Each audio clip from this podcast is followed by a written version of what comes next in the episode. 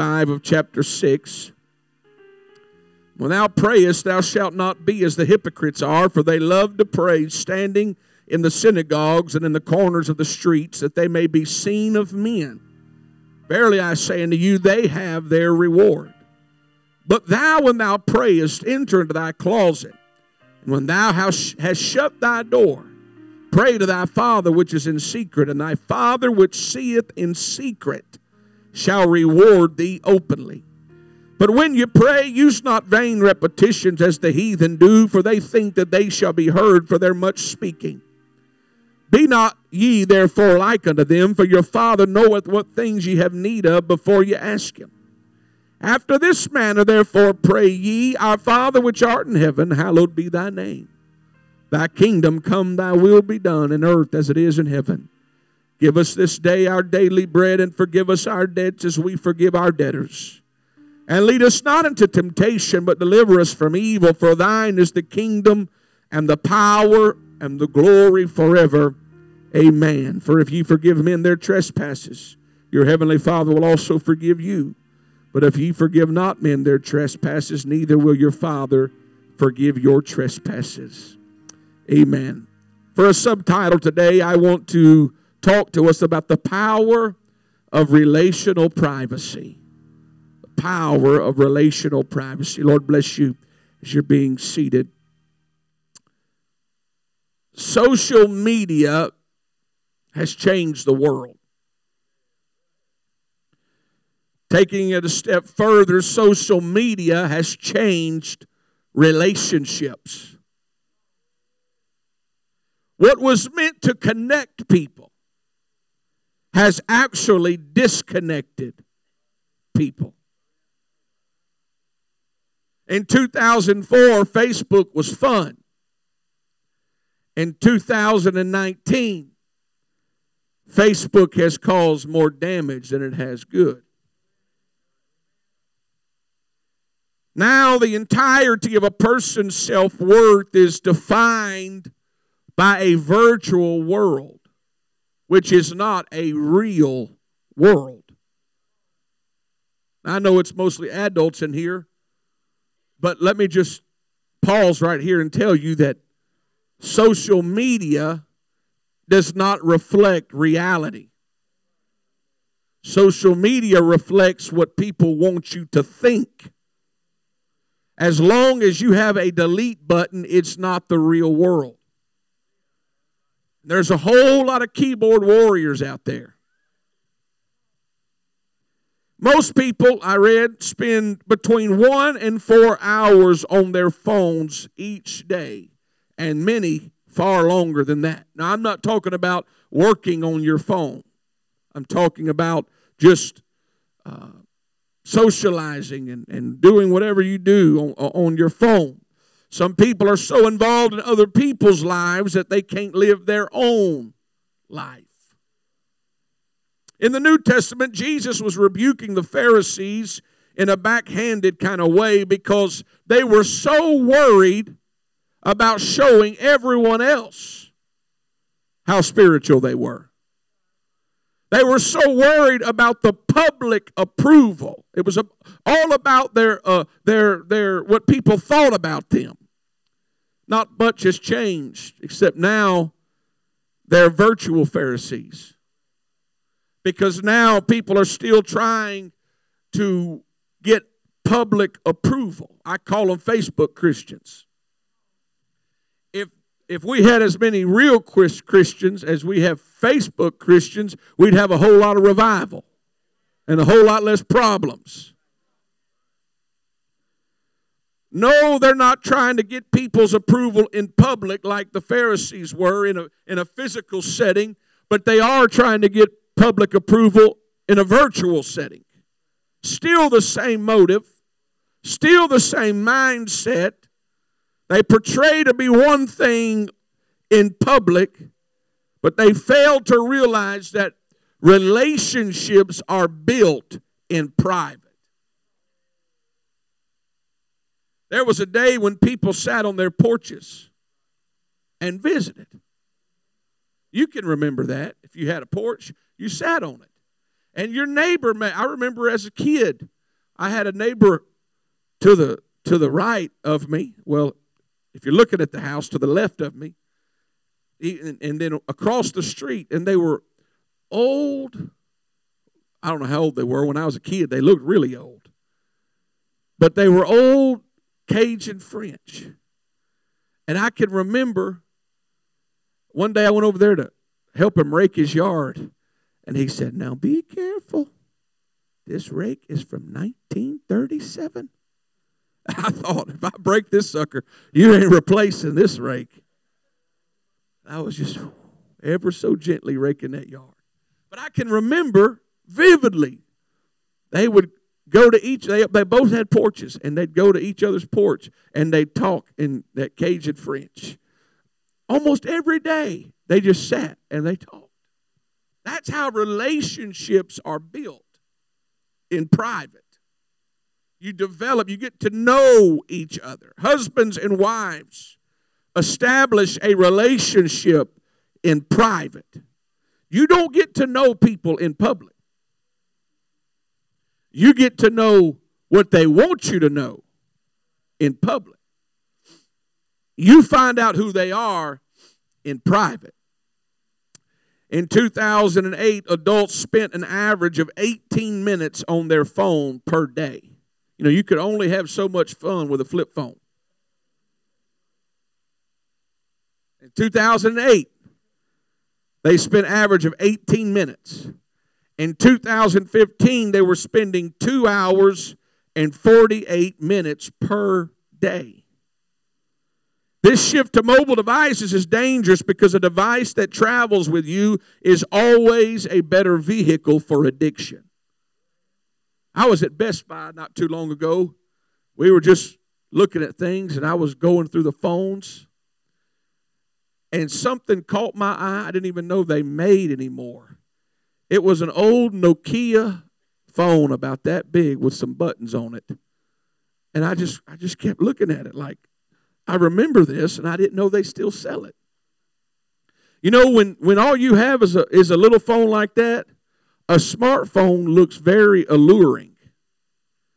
But when your world is dominated by a smartphone, that kind of phone looks very alluring.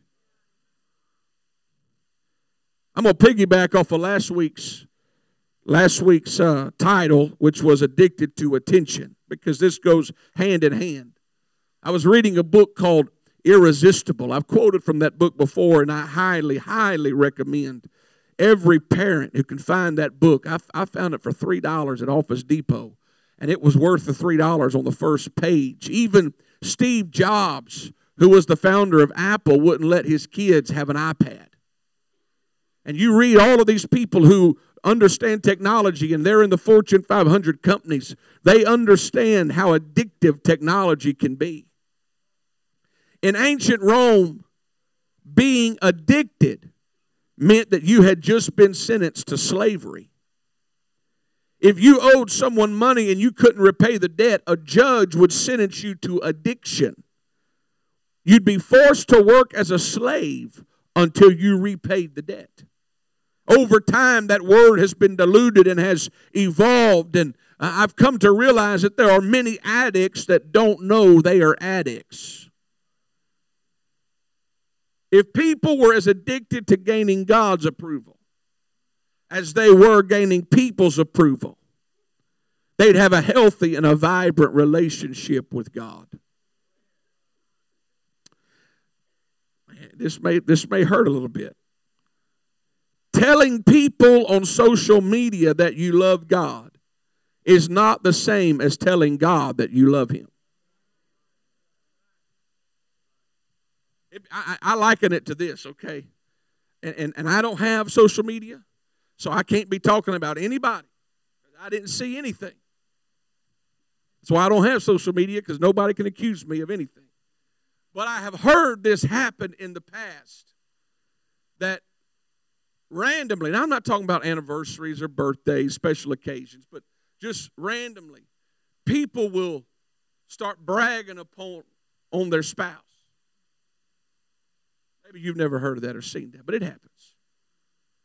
And when I hear that, the first thought is, why aren't you telling your spouse that? Why are you telling the world that? Because the one that needs to know it is your spouse. So I liken it to this. If if if if all you do is go around telling everybody else how much you love your spouse, but you never tell your spouse how much you love her or him, then your relationship is not being built like it could be built. Because the only person that you need to worry about is your spouse. That's the person that needs to know that you love them. Well, I'm going to skip some of that. Read between the lines. Matthew 6 and 5 And when thou prayest, thou shalt not be as the hypocrites are. For they love to pray standing in the synagogues and in the corners of the streets, that they may be seen of men. Verily I say unto you, they have their reward. One thing that used to irk the daylights out of me when I was an evangelist, I haven't seen it happen here, thank God. But I used to see it as an evangelist. If I'd be praying for the, someone in the altar over here, praying for people, and I'd start working my way one direction, inevitably there was always somebody that was waiting to see if I was coming. And they'd be standing there doing a bunch of nothing. And the closer I got, they'd close those eyes. I'd just walk right by them. I'd get so mad at them because they were just worried about people. Now, you coming to the altar to put on a show? Or are you coming to the altar to get connected with God? I'd call them holy peepers. They'd sit there and do that. They'd open their eye and watch, and they'd do all that business. So worried. That's Pharisees. Pharisees were so worried about what people thought about them. And, and they put on all the pageantry and, and, and because they wanted to be way up here in, in the eyes of the people. And Jesus said, Look, when thou prayest, Enter into thy closet or to thy chamber or thy house or your secret place. And when thou hast shut the door, he said, don't even start until the door is shut. Shut the door and pray to thy Father that's in secret. And thy Father which seeth in secret shall reward thee openly. Private relationship is a powerful thing.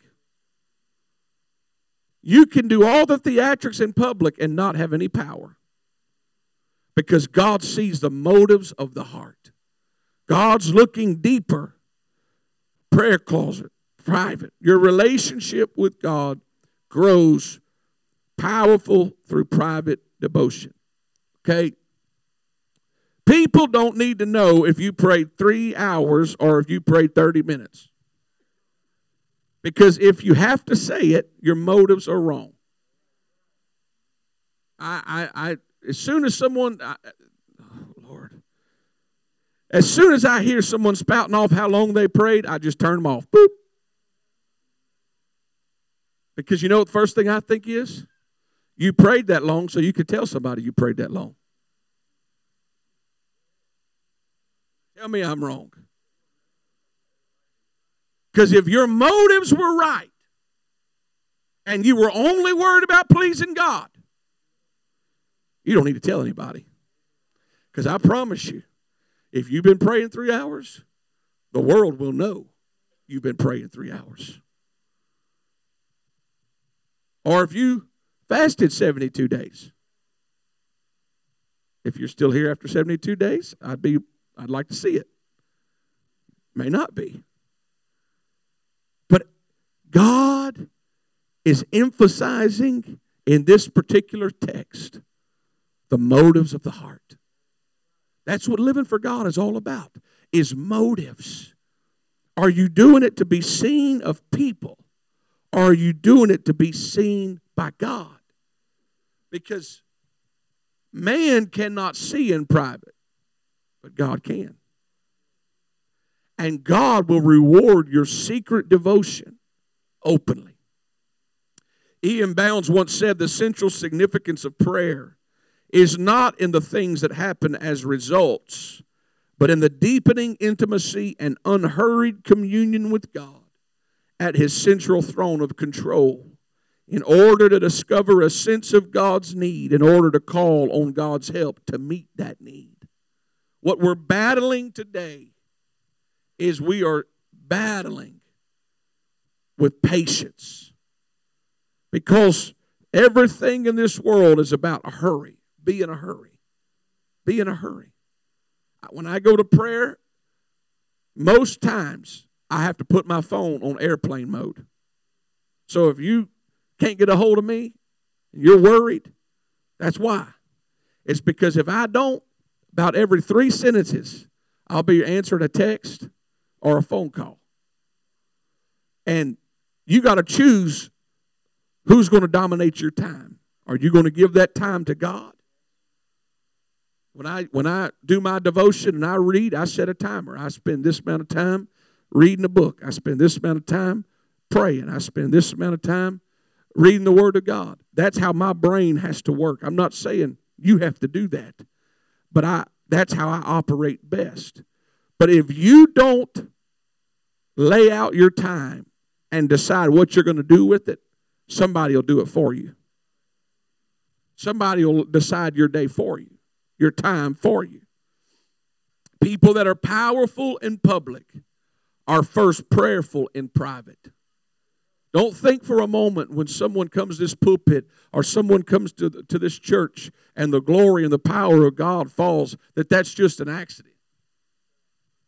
People that operate powerfully in public have a consecration and a devotion to God. So he continues. He says, When you pray, use not vain repetitions as the heathen do, for they think that they shall be heard for their much speaking.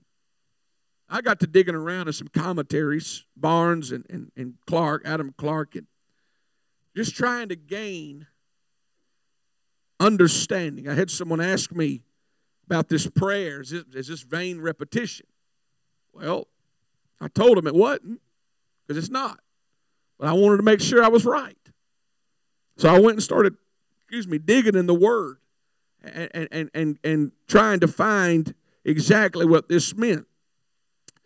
Use not vain repetition. The original word here is supposed to be derived from the name of a Greek poet who made long and weary verses declaring by many forms and endless repetitions the same sentiment. So here's what it means, okay?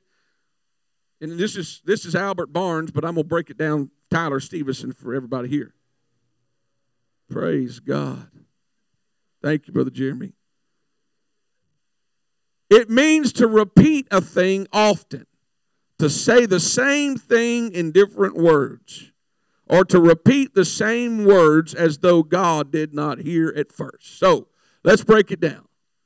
You're praying and you start going, Oh God, oh God, oh God. And, and, and then you change it up, Oh Lord, oh Lord. And then you change it up a little bit more. Oh, Jesus. Oh, Jesus, Jesus, Jesus, Jesus. And you can fill 30 minutes doing that and not do anything. You can do it. You can say all of that. I've been in prayer rooms where literally I plugged my ears while I was praying. I, I mean, I did it in as non discreet as I could, but I put my head down and I closed because I wasn't getting anything other than frustrated. Because I had somebody next to me that every third word was hallelujah. And they filled up 30 minutes, but all they said was hallelujah. Prayer is about communication. So let's look at it like this. If if I were to go home and, and start talking to my wife and I, and I start going, oh Bridget, oh Bridget, Bridget, Bridget, Bridget, Bridget, Bridget. Oh, and I start crying, Bridget, Bridget, Bridget. and I did that for 30 minutes. She'd be like, I don't want to talk to you no more. And we laugh at in public in, in, in, in a personal manner, but we do it all the time with God. And God's going, I don't want to talk to you no more because all you do is say, Oh, Jesus. You're not doing anything. You're appeasing your conscience so you can put a check by your 30 minutes of prayer, but you didn't do anything productive. Adam Clarke said prayer requires more of the heart than of the tongue. The eloquence of prayer consists in the fervency of desire and the simplicity of faith. He goes on to say the abundance of fine thoughts, studied and vehement motions, and the order and politeness of the expressions are things which com- compose a mere human harangue, not an humble and Christian prayer. Our trust and confidence ought to proceed from that which God is able to do in us and not from that which we can say to Him. I think that at some time or another, if we're all honest, we've all struggled with praying. I have. I'll use myself as an example. Because you just don't know if you're making any headway. You just don't know, am I doing it right? Because you hear other people that they could pray the thunder down and you're just trying to figure, find out where the thunder is. Y'all know I'm telling you the truth. And so you beat yourself up. I've heard people all these different analogies. Well, you need to pray the tabernacle plan, which I'm not knocking it. I'm not, I got the book, I bought the DVDs, still sitting in my office. And acts adoration, confession, thanksgiving, supplication. I mean, you hear all of these acronyms for prayer. And I used to beat myself up because I'd have the acronyms. I'd be, all right, I got to spend this much time. I'm one of those analytical guys. I got to spend this much time adoring Him. All right, let's adore God. So I started adoring Him. All right, I got it done. Got my adoration done. Now I got to confess. And I spend my time confessing. And I go back. All right, thank and so it's like there's no intimacy because you're checking, you're putting a check by it. You know, you can you can be just as effective with 10 minutes of just quiet intimacy with God versus 30 minutes of putting check marks by everything. Because prayer is not necessarily defined by what you say, but as much as how you connect with God. It's about relationship. I've told you before, I'm the kind of I'm the kind of guy. It's just me. I want my wife by me all the time. She don't. I'll call her in the room, just say, "Sit there." I, I, she don't have to say a word. I just hate being by myself. I love. when we could drive for seven hours and not say a word to each other, and I'm just as happy because I'm in her presence. Relationships, relationships. Am I making progress with prayer? How do I measure the effects of my prayer. People want to stop feeling like they're spinning their wheels. So Jesus understood humanity. Therefore, he said, After this manner, therefore pray you. He did not say, Say this prayer. He said, After this manner. In other words, I'm going to give you an example. Now, this didn't come from the disciples, this came from Jesus, God Himself. So if, if we should follow anybody's example, I think we ought to follow his example. So I'm going to break this down. This is how my mind processes this prayer. These are categories that I think to have a healthy relationship with God, we ought to pray for these categories. Now, it's not saying you got to go through this prayer every single day, but a healthy relationship, there'll be time spent praying in these categories. He says, Our Father which art in heaven, hallowed be thy name. That's praise. If you don't know how to start praying, start praising. Because you'll never go wrong just beginning to worship God. Just begin to exalt his name. Our Father which art in heaven, he acknowledges who he is in your life. He establishes his identity as Lord and Savior. Begin to it, it, it, there's been times I went to prayer and I'd say, Lord, I don't know what to say, so I'm going to let David talk. And I just open up Psalms. I just start reading Psalms. That's, that's just as much a part of praying as anything else. It's meditating upon the word of the Lord. David said, O Lord, our Lord, how excellent is thy name in all the earth. He's He's magnifying God. There's times that you may go to prayer and you may never move beyond praising. And that's okay. You shouldn't beat yourself up. You shouldn't feel like you didn't fit everything in your allotted time.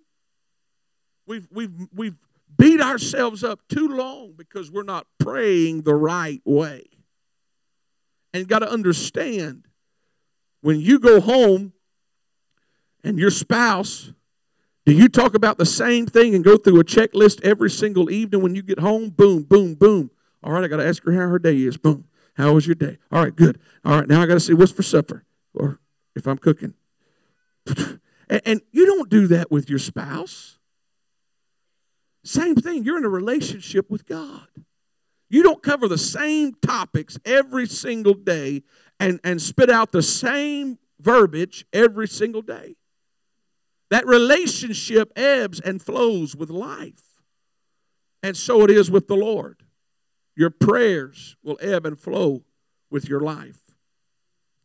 So praise. Then he goes on to say in verse number 10 Thy kingdom come, thy will be done in earth as it is in heaven. I look at this and I title it Placement, the will of God. Placement. There's praise and then there's placement.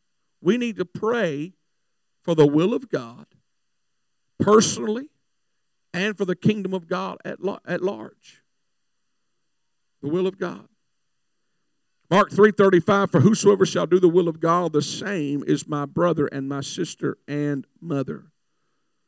If you pray for God's will, you have to be willing to accept God's ways. See, when we pray for God's will, a lot of times what we're really saying is, God, I want the good parts of your will in my life. But when you pray for the will of God, you got to take the whole thing. Because, Paul, it may be that my will will leave you on a piece of a board floating in the, in the ocean. But it's still my will. I wonder how many times we pray for God to do His will in our life, and then He puts the pieces of the puzzle together and puts the wheels in motion, and because we don't like it, we start praying against it. Think about that. Because we are programmed by default to start praying against any negative, against pain, against problems, anything that brings discomfort. It's not the will of God. Really, show me that in the Bible. It's not in there. It's not in there. I had a gentleman tell me one time, I used to preach for him a lot. He said, Tyler, he said, the most important thing you can do in your life is the will of God. He said, nothing is more important than the will of God. And he began to tell me a story with tears in his eyes. He said, Years ago, I was pastoring a, a church. He told me the town because we're online. I'm not going to say in too many details. He said, and we were having revival. People were praying through, things were going great. He said, We hadn't been there maybe a year, year and a half. I don't know how long they were there. He said, It wasn't a very long time. Fell in love with the people. He said, On a Sunday morning, I dismissed the service. He said, I turned around to go to my seat. He said, I walked in the arms of a big old angel standing right there. And the angel told me, he said, the Lord said to resign your church. And he just stood there, started weeping. He said, I'll resign it tonight. Angel said, No, the Lord said, resign your church right now. He said, I turned around, called everybody back in, went to the pulpit, said, effective immediately, I'm offering my resignation of this church. His own wife didn't know, his kids. His wife took out the church, went to parsonage, that mobile home next door. He said, Everybody's devastated. Everybody's crying. You could imagine the shock that comes over a congregation. He said, But I knew I heard from the Lord. I always told the Lord I would do His will. He said, I walked into the, after everybody left, I, said, I walked into my mobile home. My wife's sitting there. She's just so upset. He said, and I knew she was fixing to ask me what in the world I just did. He said, and right when she was fixing to ask me, the phone rang. He said, and I picked it up. He said it was a preacher. I was supposed to go preach a youth rally for him on a Friday, that coming Friday night. Preacher said, Hey, can you stay over and preach on Sunday and I'll send somebody to cover your service for you? He said, Well, I, I could stay over for Sunday. He said, But you don't need to you don't need to send anybody. He said, Why is that? He said, Well, I just resigned my church. He said, Well, we're starting revival on Sunday then. He said, Okay. He said, As soon as the phone touched the cradle, it rang again. I picked it up. Another gentleman wants to start revival after that revival. I believe he said nine times as soon as it touched the cradle, it rang, and it was a pastor. And nine revivals lined up, one right after the other. And then they said the next time when it touched the cradle, I picked it up, and the, a gentleman said, Brother so and so, do you have a mobile home for sale? And he said, At first I was going to say no, and then I thought, the one I'm standing in is now for sale. He said, I sure do. The guy brought him a check, bought the mobile home. And he said, when he hung it up that last time, his wife said, I'll never question again whether or not you heard from the Lord. I'm talking about doing exactly the will of God. You better pray. I'm not saying you got to get down and for an hour every day pray for the will of God, but somewhere woven into your prayer time would it would be beneficial that you sought the will of God, that you sought the direction of the Lord. Matthew 6 and 11, he says, Give us this day our daily bread. This is provision. There's praise, placement, provision. God knows everything that you that you need. God knows everything that will occur in your life. And he could because he's God he could provide it before you ever had to pray for it, but then you wouldn't pray at all. You know what I've always thought was comical? Is oftentimes we pray as if God doesn't know what's going on. I mean, we lay it out there. Like God's knowledge of our life is equal to our knowledge. Now, Lord, now, now, Lord, this happened. Now you see this, God. And, and, and then we start just putting it out there, and God's just sitting there going, I've known that thousands and thousands of years. But it's fresh to our life. So we start laying it all out. And, and, and we think that we have to dot all the I's and cross all the T's and pray for it just right for God to work in our life. That's not true. In fact, there's some people that say, "Oh, you shouldn't pray for just for all of your needs." Why not? Scripture says that we can. Now, let me tell you where you're wrong. You're wrong as if if all you do is pray for your needs. Then you become obsessed. But Scripture says, Ask and it shall be given you. Seek and ye shall find. Knock and it shall be opened unto you. For everyone that asketh receiveth, and he that seeketh findeth, and to him that knocketh it shall be opened. There's other people that say, oh, you should never question God. Never, never, never question God. Really? Well, I was always taught you ask the person who has the answers. Now, that's not to say God will reply every time. But there's nothing wrong with questioning and asking God. Understand your spirit and your motives have to be right. But there's been many times I, I went to prayer and I asked God for an answer. And either I found that answer in this book or He impressed it in my spirit. Not every time, but you know, have, have you ever been to Walmart or somewhere and you thought somebody worked there but they didn't? And you went to asking them stuff and they're like, I, I don't know. I don't work here. Then you kind of felt foolish. You don't ask somebody that doesn't have the answers. You ask somebody that does have the answers. I'm hurrying. I'm trying to bring this thing down. Verse 12. and forgive us our debts as we forgive our debtors. This deals with your past. So you have praise, you have placement, provision, and your past. Forgiveness is about what happened in the past. You don't forgive stuff that's going to happen in the future because it hadn't happened yet. Forgiveness deals with your past. So you spend time asking God, search my heart. Lord, if there's anything in my heart that I need to I need to deal with, anybody I haven't forgiven, you deal with it. And you don't you don't just do it in 30 seconds. There's times that you may have to let God dig a little while. It may take 10 or 15 minutes. Sincerely asking God to recall to your memory things that need to be put under the blood. Verse 13, and lead us not into temptation, but deliver us from evil, for thine is the kingdom, the power, and the glory forever. This deals with power and it ends with praise. Lead us not into temptation, but deliver us from evil. What this is simply asking, he's not saying,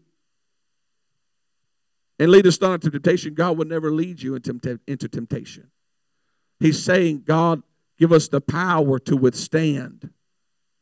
Let us keep the power active in our life. That's why the writer said, stir up the gift that's within you. That power, it's not some supernatural current that's going to come upon you uh, when, when you get enticed or distracted. It's the power that's going to operate in you every day to make choices, correct choices. Deliverance is this consistent, correct choices. That's what deliverance is making the consistent, correct choices. Let no man say when he is tempted, I am tempted of God, for God cannot be tempted with evil, neither tempteth he any man. So he's not saying, lead us not into temptation as if God would lead him into temptation. He's saying, give us the power. And then he ends it with praise. Everything Jesus provided as an example hinged upon one thing. Everything I just talked about do it in private. Let me tell you, when you come to church, right here is not the time to try to have a relationship with God. At home is that's the time and the place to have a relationship with God. Couples who have been married for 50 or 60 years, they don't stay married based off of infatuation alone. They stay married because they've spent, plenty of time in private strengthening their relationship. They've had some hard talks, they've had some intimate times.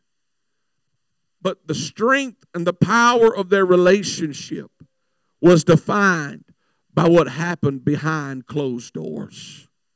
And they're still here and they're still together because of a private relationship. Stand with me as we conclude our Sunday school time. There's power in private relations. There's power in walking with God in privacy. Let's lift our hands all over this place. Lord Jesus, we receive the Word of God into our spirit today, not only for this day, not only for this setting, but God, we want to walk in power through a private relationship. God, we don't want to be as Pharisees seeking the approval and the attention of people. Oh, but God, we want to walk with you because we know that what we do in private, you will reward openly, Jesus. I pray your hands and your blessing upon your people. God, we give you praise and we give you glory. Let's clap our hands unto the Lord. Oh, we worship you, Jesus. We worship you, Jesus.